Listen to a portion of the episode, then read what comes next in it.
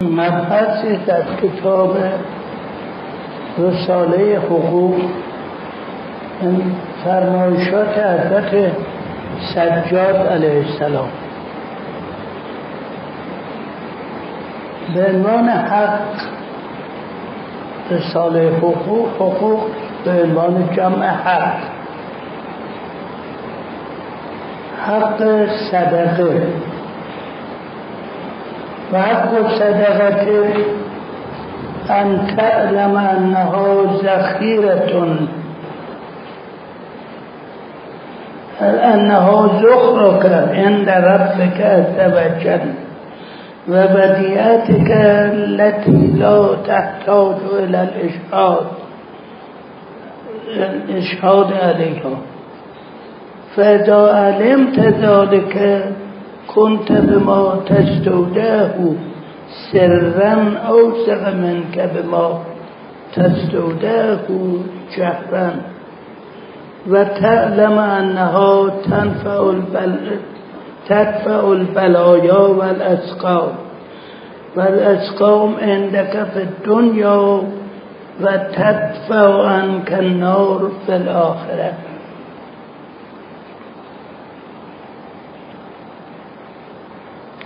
حق صدقه. صدقه یعنی هر انفاق مالی که بدون چشم داشت پاداش باشه. این رو به طور عموم صدقه میگن. میگن صدقات واجب زکات است و قمس است و فطره است و زکات فطره و اگه بتونی کفارم بگیم صدقاتی که ما در عرف فارسیمون میگیم صدقه عبارت از چیزهایی که اضافه بر اینها داده میشه. اینها که داده میشه که واجب باید بکنیم. محتاج به اگر نکنیم گناهکاریم. ولی صدقات مستحب نه برای به اصطلاح تقرب به خداوند و برای این است که نشون بدیم در راه خداوند حاضریم از مال خودمون هم بگذاریم. حق صدقه آن است حق صدقه که فرمودن نه این که صدقه طلبکار از شما. حقش این است که یعنی وقتی صدقه می‌دید این رعایت ها رو بکنید این توجهات داشته باشید. بدانی که حق صدقه این است که بدانی اون چه که صدقه می‌دهی ذخیره از برای تو نزد خداوند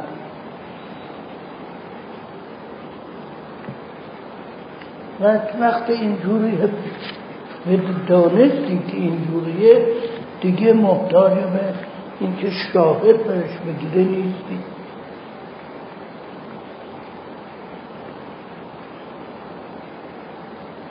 که این بحث پیش هست که آیا صدقات بهتر است؟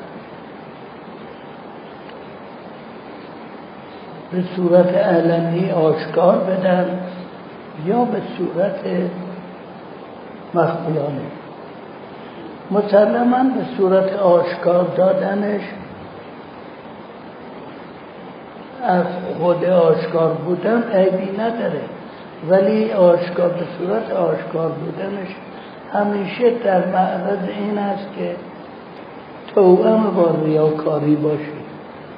یا توقع این که اقل ضررش این است که صدقه واجبی هم که بیده توقعش این باشه که دیگران تعریف کنن که بگوین به عجب آدم خوبی جمعش کاری کرد؟ این اصل اون رو چیز می‌کنه؟ خراب می‌کنه فاسد می‌کنه. مثل یه سیبیش که وسطش کرمو باشه. این دیگه تمام سیب رو به درد و اما صدقه واجب وقت صدقه دانستی که اینه میگه اون وقت می‌فهمی که این صدقه رو اگر محرمانه بدی خیلی اعتبارش بیشتر از این است که آشکار بده سایر وجوهات رو در چیز داره در قرآن داره در معاملات همیشه وقتی پولی می‌دید یا می‌گیرید بنویسید شاهد بگیرید بعد مواقع. و علمی بدید ولی صدقات چون دانستی که این ذخیره توست نزد خداوند محتاج به این چیزها نیست.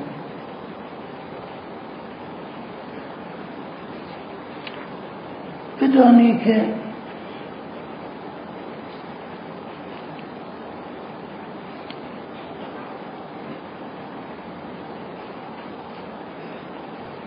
در صدقه از عبادات تلقی میشه.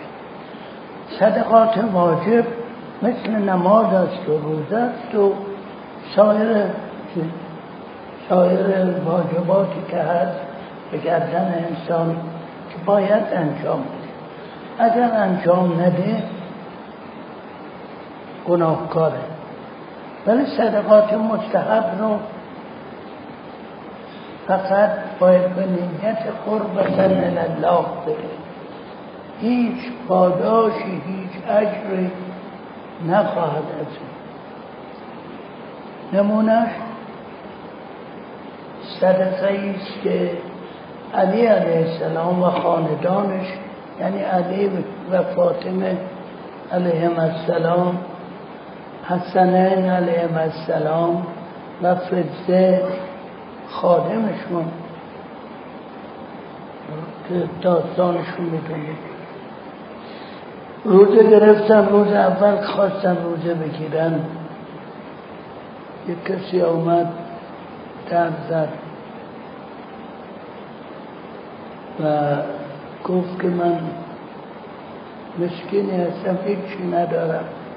قضایی به من بدید علی علیه السلام نان خودش نانی که داشت داد به اون فاطمه وقتی این ایشون داد حسنین دادن فده هم اجازه گرفت و هم داد. خودشون با آب افتار کردن. روز دوم هم همینجور روزه دوم روز سوم هم همینجور که بعد این آیات داشت. و یطعمون الطعام علی حبه مسکینا و یتیما و اسیرا لا نرید منکم جزاء ولا شکورا. این شرط. انما نطعمكم لوجه الله. نارضین لا ما نرید منکم جزاء ولا شکورا. ما محض رضای خدا این کار رو کردیم آیه قرآن از قول اینها میگه. نه جزایی میخواییم از شما و نه تشکری. حتی تشکر هم توقع این که تشکر کنه. کسی که به اون کمک می‌کنید این توقع از ارزش صدقه دهنده و ارزش صدقه ارزش صدقه دهنده کم. البته اون کسی که صدقه می‌گیره باید تشکر کنه. من لم یشکر مخلوق لم یشکر خالق او این وظیفه رو داره اما اگر این که صدقه میده به انواع به اسلام متوقع باشه که ازش تشکر کنم این صدقهش ارزشش کم میشه. به هر اندازه این توقع پاداش بیشتر باشه خسران ارزش صدقه کم میشه. بر راجب صدقه آیات فراوانی هست در قرآن که جایی دارد که خداوند به پیغمبر دستور میده. مثل که موردی پیش آمد کرد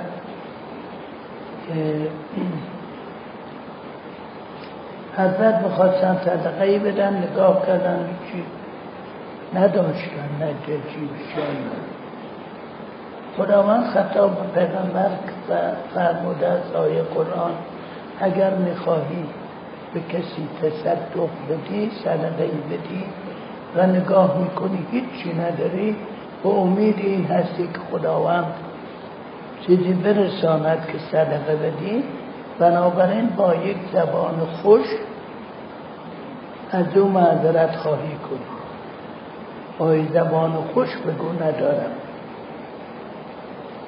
که در اینجا حتی زبان ناخوش را هم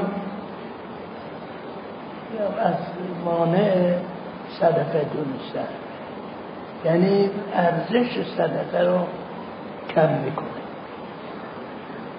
توضیح این در یه جای در آیه دیگری داره که قول معروف و میشه خیرون من صدقت یتبعها من و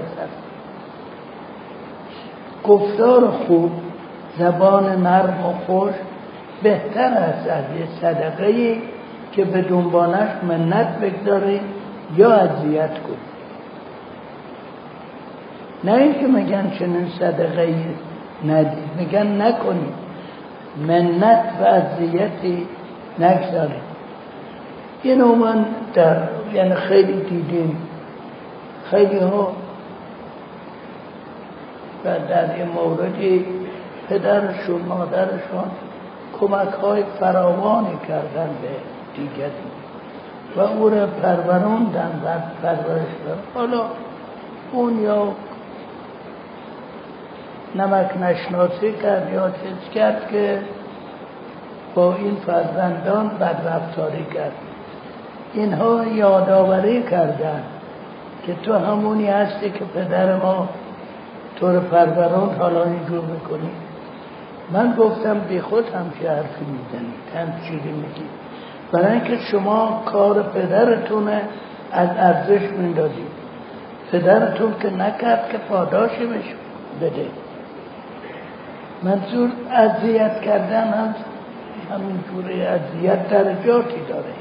ولی با زبان ناخوش که صحبت کنید خودش یه آزار یه اذیتی منت بگذارید برای کسی این خودش یه اذیتی وقت در روانشناسی میگن البته این آخرین حد رسیدید که اگر به کسی خیلی کمک کردید خدمت کردید البته در صورتی که با این شرایط باشه.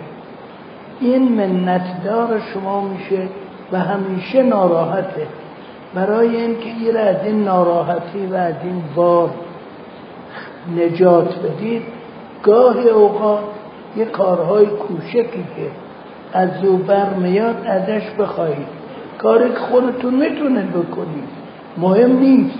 ولی از او بخواهید که خودش ببینه در مقابل این زحماتی که داده و این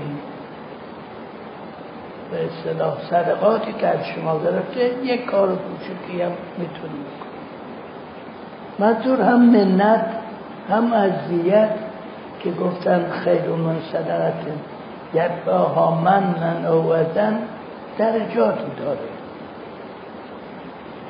کمترینش اینه که با روی ناخوش صدقه رو صدقه ای بدیم اما صدقات واجب برای اینکه آیا این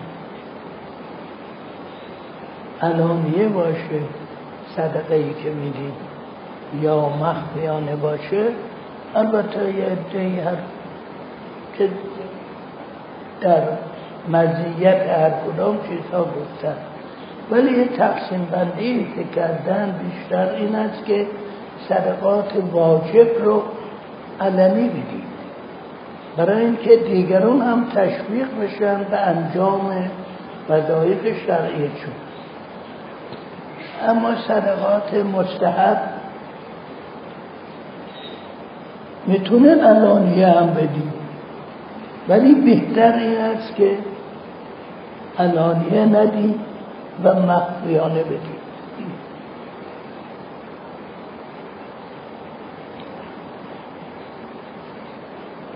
اما خود مقید بودن به